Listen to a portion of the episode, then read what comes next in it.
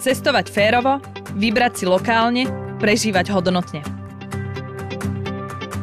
Vítajte v podcaste Cestujeme inak, ktorý vám prináša inšpirácie kde a ako na Slovensku cestovať udržateľnejšie. Vydajme sa za zmysluplnými zážitkami, šetrne k životnému prostrediu a spoznajme lokálny život vďaka miestnym obyvateľom.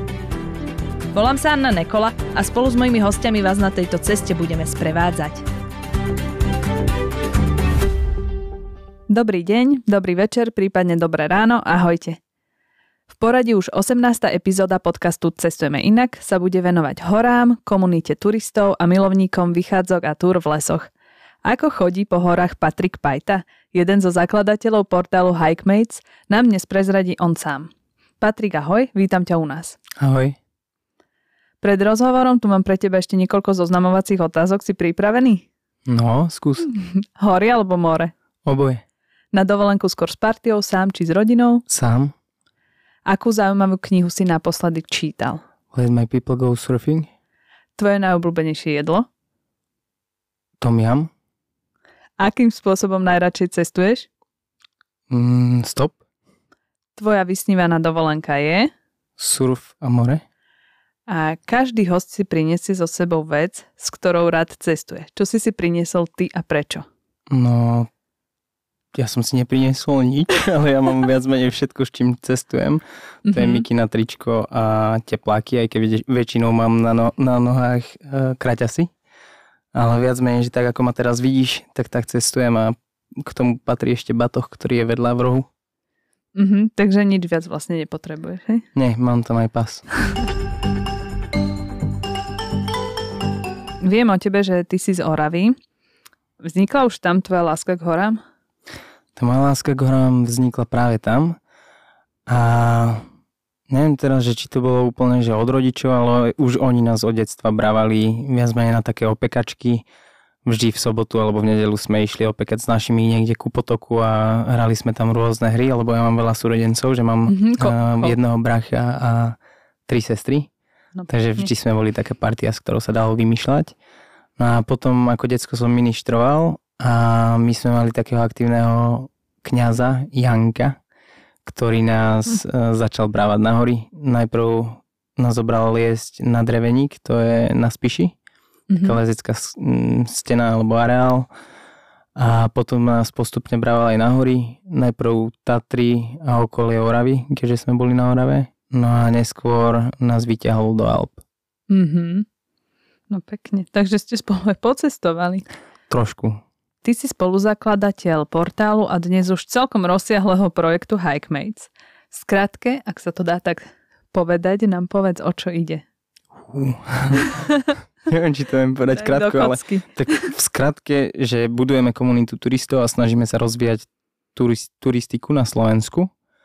A čo si pod tým predstaviť, uh, robíme rôzne aktivity, ktorými sa snažíme spájať ľudí a hory. Či sú to komunitné výstupy, brigády, kde opravujeme turistické mostiky alebo staviame turistické útulne.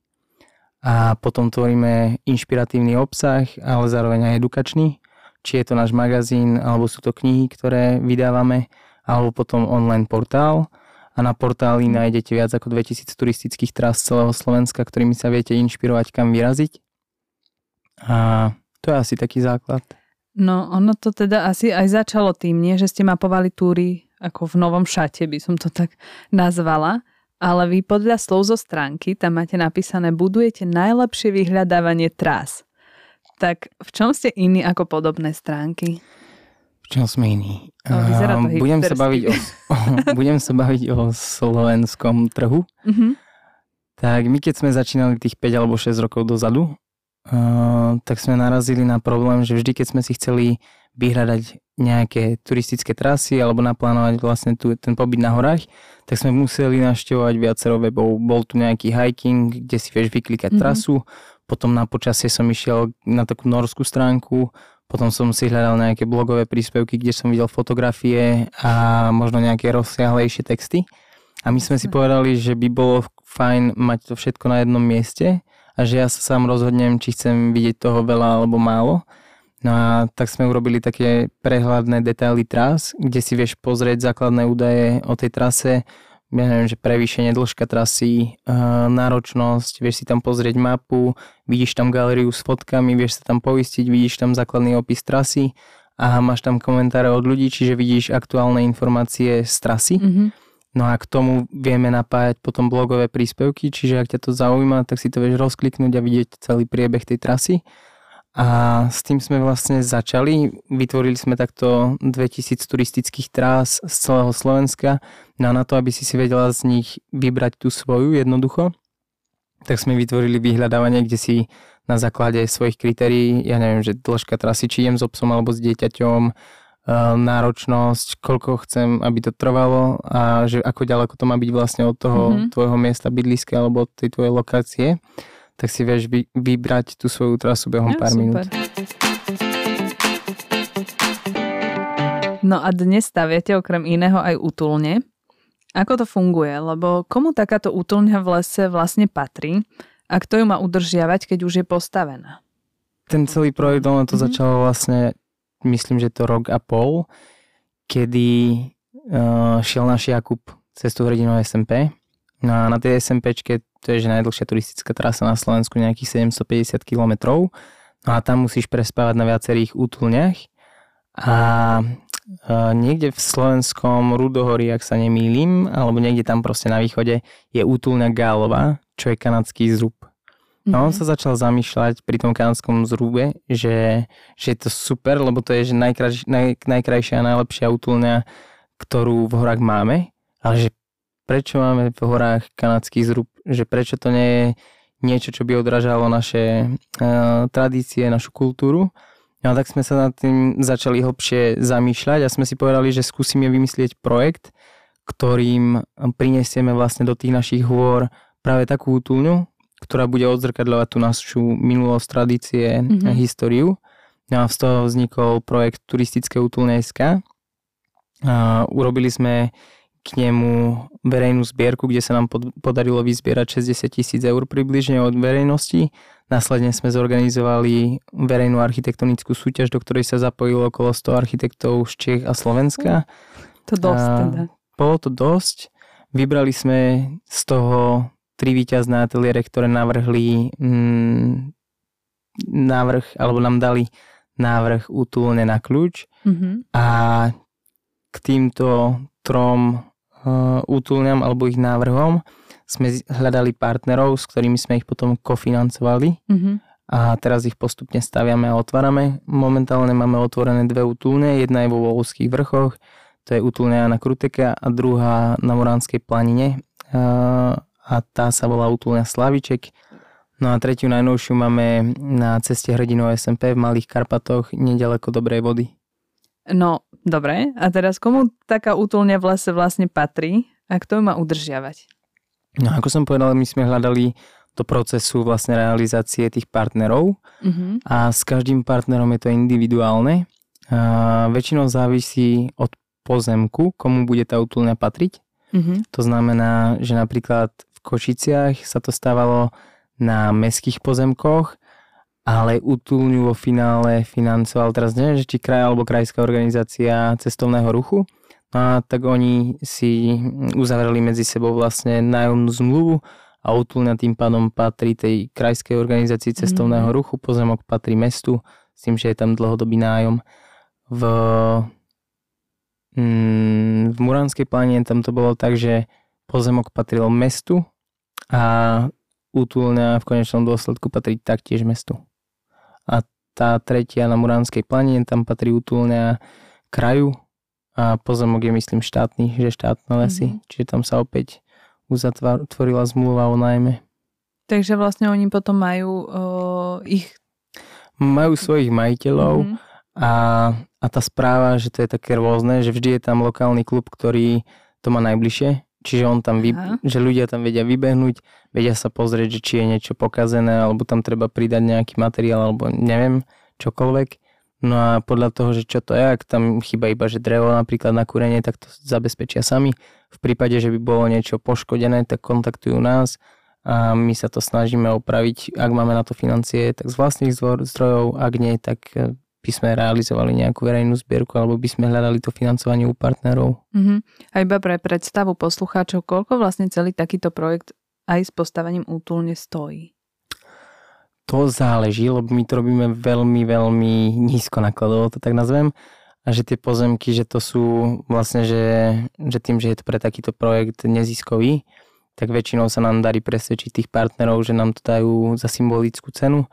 A taká výstavba samotnej útulnej sa predražuje najmä dopravou a tým, že sa nachádzame vlastne v neprístupnom teréne a tam mm. sa to pohybuje čiste iba materiál plus stavebné práce v závislosti od náročnosti okolo nejakých 75 až 100 tisíc podľa toho, že čo to je, z akých to je materiálov a tam no, ešte k tým teda. materiálom, no a znie to tak ešte sa dosť. teda rozprávame, že je to ako v podstate low, low costovo. Hej, tak low cost, to je tá tvoja udržateľnosť, že pokiaľ chceš, aby to tam dlho vydržalo a našim mm-hmm. cieľom je, aby tie objekty vydržali čo najdlhšie s čo najmenšou potrebou akýby obnovy mm-hmm. alebo rekonštrukcie tak potom si sa to odrazí si na Jasne. cene materiálov. Ano. Že, že kvalita keď... tam ostáva, akurát Jo, a akurát, že tá kvalita, že sa snažíš fakt vyberať to najlepšie, čo mm-hmm. je na trhu.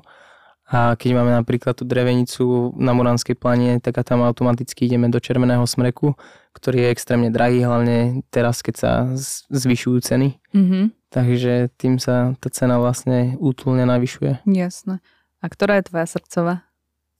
Ja mám veľmi rád Andrejcovú, mm-hmm.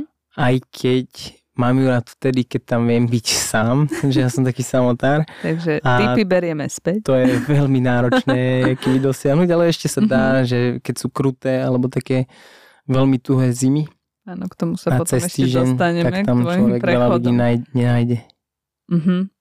Takže tá sa ti najviac páči. Tam mi príde, tam je nádherný výhľad na, mm-hmm. na Vysoké Tatry a mám odtiaľ skvelé zážitky, či to bol západ alebo východ slnka, fakt, že zimné prechody a keď tam človek príde a už nevládze prejsť ani o kus ďalej a nájde tam vyhriatú miestnosť a pivo, tak to je asi všetko, čo v danom momente potrebuje. No super.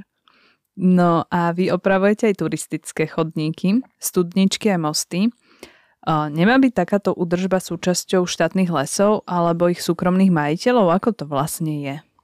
To ti neviem odpovedať, že my sa na to až tak nepozeráme, že komu to akýby, že patrí alebo že kto to má mhm. riešiť.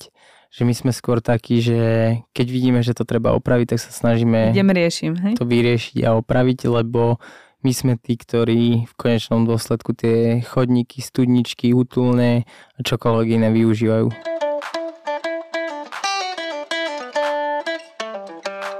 A ako sa snažíte zapájať teda koncept udržateľného turizmu? Už si to trošku aj načrtol, že udržateľne sa snažíte napríklad riešiť tie útulne, aby to naozaj malo tú kvalitu, ktorá vydrží. Mm, ako sa vlastne vy snažíte zapájať ten koncept udržateľného turizmu do prírodného turizmu, ktorému sa venujete? Ten udržateľný turizmus, že veľmi záleží od toho, že čo pod ním vnímaš, lebo ja presne sám neviem nejakú tú definíciu, mm-hmm. ale že ja ako to vnímam je, že sa snažím vytvárať niečo, čo vie trvať dlhodobo s pomerne nízkym energetickým vkladom, to nazvem. A pri tých útulniach je to napríklad to, čo som vravel, že investujeme do kvalitných materiálov, ktoré tam vydržia dlho a viem, že ich nebudem musieť mm, čo chvíľa meniť alebo obnovať.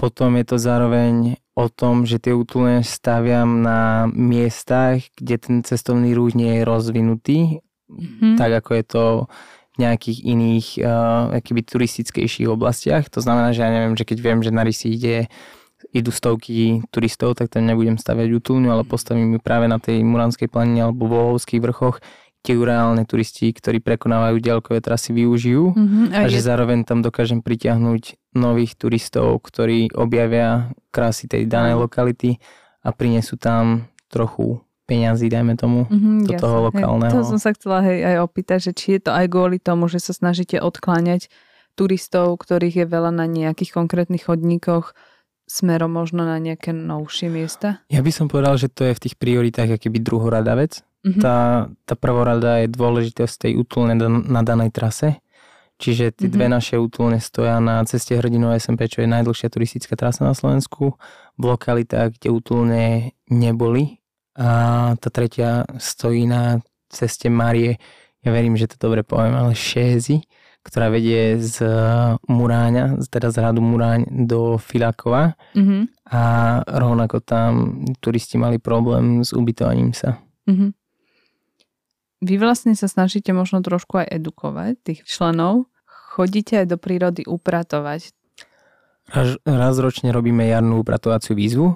Ono to začalo, myslím, v čase korony, kedy sme sa snažili prísť s nejakým nápadom, ako motivovať turistov chodiť do hôr a robiť niečo prospešné mm-hmm. nielen pre seba, ale aj pre tú prírodu. No a vtedy vznikla výzva, že, že choď nie, niekam na túru, lebo si sa mohla ísť do, tej, do tých hôr alebo do tej prírody si sa stále mohla ísť prejsť sama.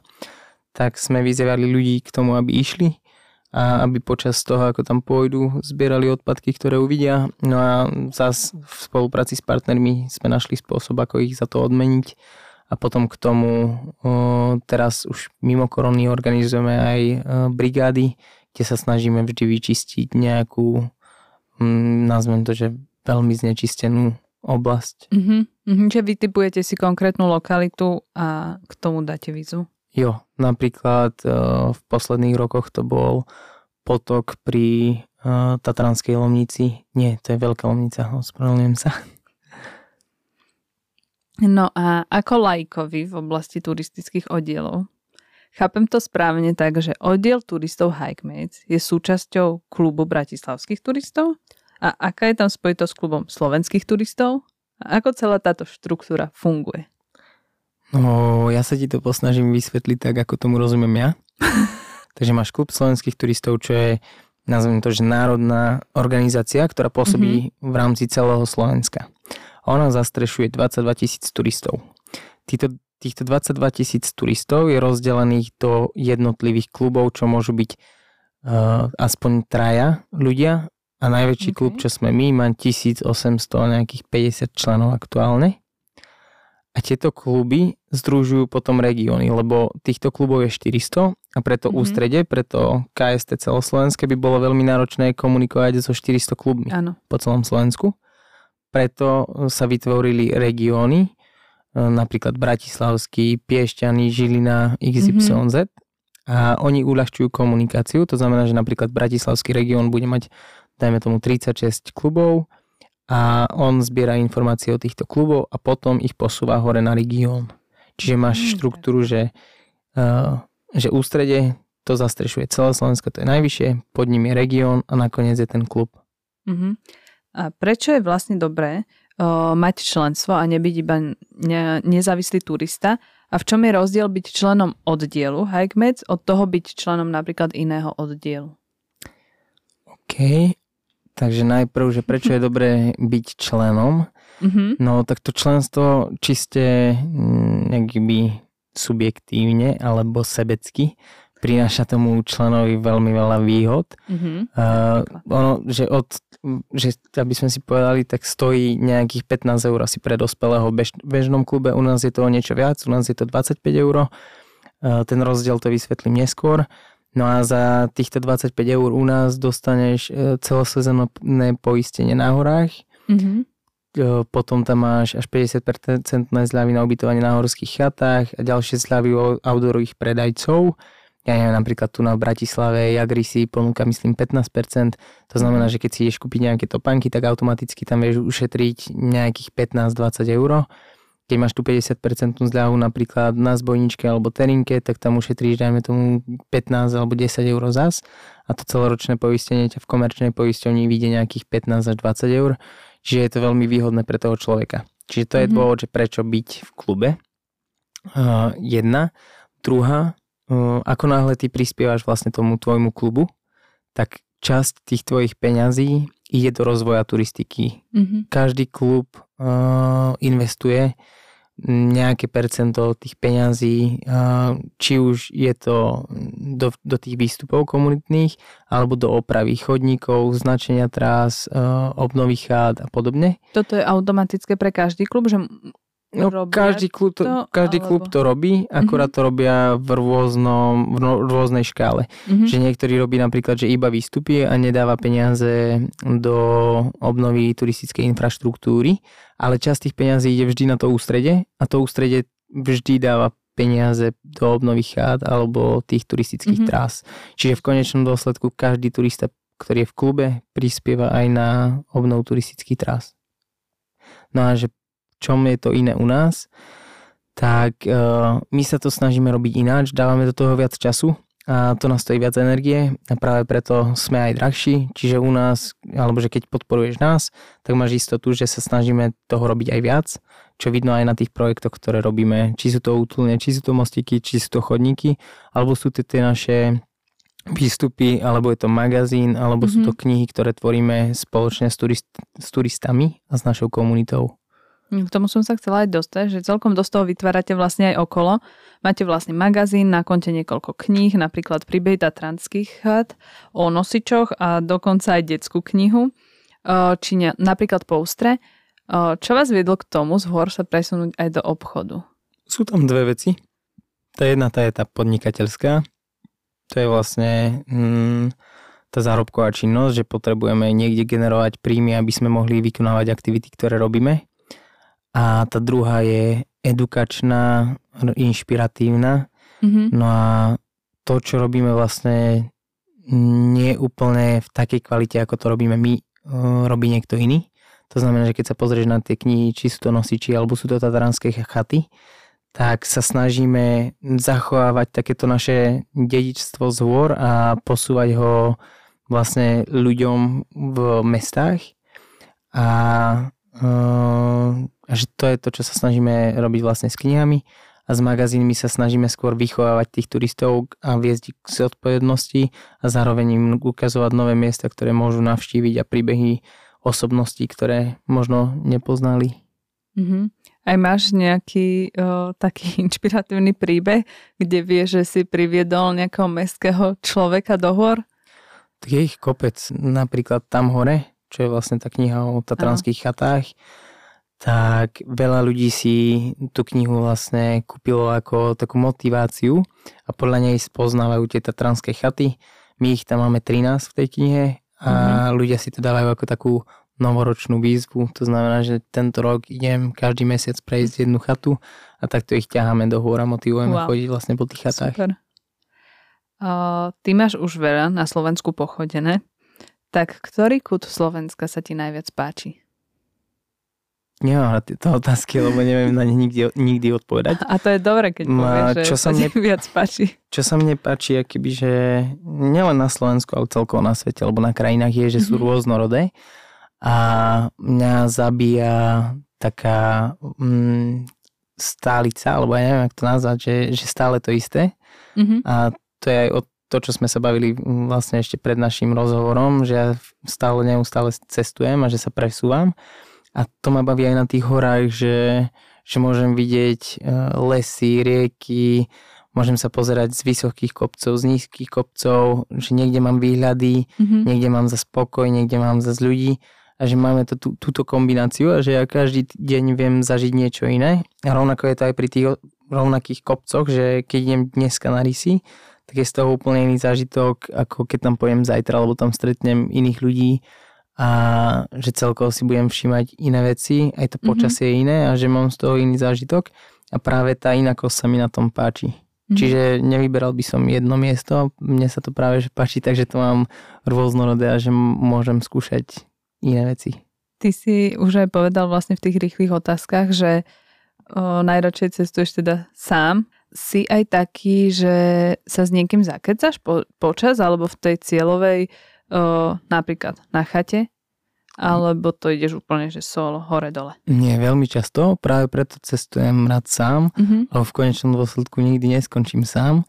Ide iba o to, že skončím s inými ľuďmi, ako by som tam ináč išiel. Mhm. A práve takto spoznávam nových ľudí, nové príbehy a to ma na tom fascinuje.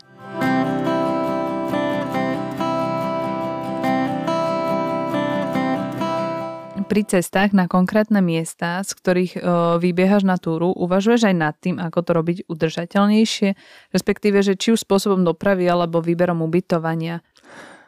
Rozmýšľam, či nad tým uvažujem. Uvažovať asi uvažujem. Uvažujem nad tým najmä, možno ani nie tak, že pri doprave na tie výstupy, lebo častokrát, keď ideme napríklad na výstup, tak mám plné auto nejakých vecí, ktoré nesiem pre tú našu komunitu, mm-hmm. alebo tam mám ďalších troch ľudí, ale napríklad toto, že snažím sa obsadiť všetky tie miesta, ktoré v aute mám, tak to by som nazval nejaký Akurát udržateľný prvok. Že to sa počíta. Ale že celkovo, keď sa pozrieš akýby, že na mňa, tak by som sa určite nevyhodnotil ako udržateľný príklad mm-hmm. uh, turistu pretože pendlujem vlastne medzi tými lokalitami veľmi často.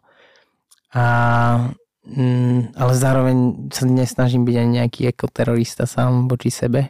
Mm-hmm. A tam, kde viem, že môžem akýby tú prírodu ušetriť, tak tam sa to snažím robiť. Ale skôr to je vidieť napríklad na minimalistickom štýle môjho života, že mhm. nevlastním veľa vecí. Ten batoh, ktorý tu vidíš, to je, že drvivá väčšina toho, čo vlastním. A, a potom je to skôr to cestovanie, že keď napríklad potrebujem ísť z Popradu do Bratislavy a viem, že to mm-hmm. auto nebudem potrebovať alebo nič neprevážam, tak idem na vlaku namiesto toho, aby som šiel autom a podobne. Jasné. Takže teraz ma zaujíma, že čo na toto odpovie, že čo pre teba vlastne osobne znamená žiť a cestovať udržateľnejšie. Pre mňa je to asi skôr o tej, alebo ja, ja to vnímam tak, že je to o zodpovednosti človeka, a že uvedomovať si, že to, čo robím, má dopad a častokrát je ten dopad negatívny na to moje okolie mm-hmm. a vedieť to vyhodnotiť, že, že čo z toho robím, akýby, že z nevedomosti alebo iba tak z rozmaru. Mm-hmm. To je pre mňa, že vlastniť, ja neviem, že najdrahšie auto a teraz naháňať sa za tým, aby som mal každý mesiac nové tričko, teplaky, neviem čo ale zároveň aj naháňať sa za novými destináciami, destináciami len kvôli tomu, aby som sa mohol pochváliť na Instagrame, že som tam bol. No na druhej strane, ja keby si myslím, že práve to cestovanie je jedna z najdôležitejších vecí, ktoré by sme mali robiť, napriek tomu, že je tam tá ekologická stopa taká, aká je. A, a pokiaľ si človek keby zvolí tú cestu, že chce testovať viac, tak by podľa mňa mal hľadať spôsoby, ako kompenzovať vlastne ten negatívny dopad, ktorý spôsobuje. Mm-hmm. Ja to teraz vzťahnem na lesy, ale kľudne, ak chceš, tak to povedz aj na celé cestovanie. O, akú najväčšiu neresť o, majú teda na túrach v lese alebo pri cestovaní podľa teba u nás turisti a výletníci? Čo si tak všímaš? No, podľa mňa sú tam určite, že tie že čo mi prvé napadlo, tak sú tie Instagramové akýby profily a že, že to mm-hmm. sú tie, tie dve veci, ktoré som už spomenul. Jedna vec je, že ukazovať každý týždeň na Instagrame nový, nový outfit, že toto som si kúpila na skial, toto som si kúpila na vysokohorskú túru, toto mám na túru v meste, toto mám na túru v lese a pritom to vie splniť akýby jeden set oblečenia. A čiže to oblečenie a potom tie Instagramové mm-hmm. miesta, že teraz naháňať sa za tým, aby som sa odfotil niekde mm, a mohol sa tak pochváliť vlastne pred niekým, že to mi príde úplne, že nonsens. Mm-hmm. Pri tom oblečení teda si už aj povedal, že čo s tým, že dá sa to e, vybaviť aj tou jednou dobrou kúpou mm-hmm. outfitu, ale máš teda tip aj na to, čo s tým a ako to urobiť inak, keď už si teda takto zvyknutý Instagramovať Fú, toto, ja by som ich najradšej... Ako nájsť ten vnútorný pokoj. Ja by som ich najradšej nemotivoval do tohto, lebo ja mám sám akýby vnútorný rozpor s tým Instagramom alebo sociálnymi sieťami a trávim, snažím sa tam tvári, tráviť čo najmenej času, pretože si myslím, že práve to, čo sa rozpráva, že žiť tu a teraz, mm-hmm. tak mhm. práve ten Instagram je o tom, že žiješ niekde úplne v inej dimenzii, v inej realite a nežiješ pre seba a čím viac času budeš tráviť sám so sebou alebo s blízkymi ľuďmi, ktorých máš pri sebe, tak tým lepšie podľa mňa pre seba spravíš a to mm-hmm. sa dá robiť na rôznych miestach, nemusia to byť tie Instagramové preplnené, môže si brať chýlec za domom a ísť sa len tak prejsť a trošku sa ponoriť do seba alebo porozprávať s nejakým dobrým kamošom, kamoškou a myslím, že to pomôže človeku o mnoho viac, ako ísť niekam a pochváliť sa vlastne, Mhm. že som navštívil Že- novú útluňu od Hagmates.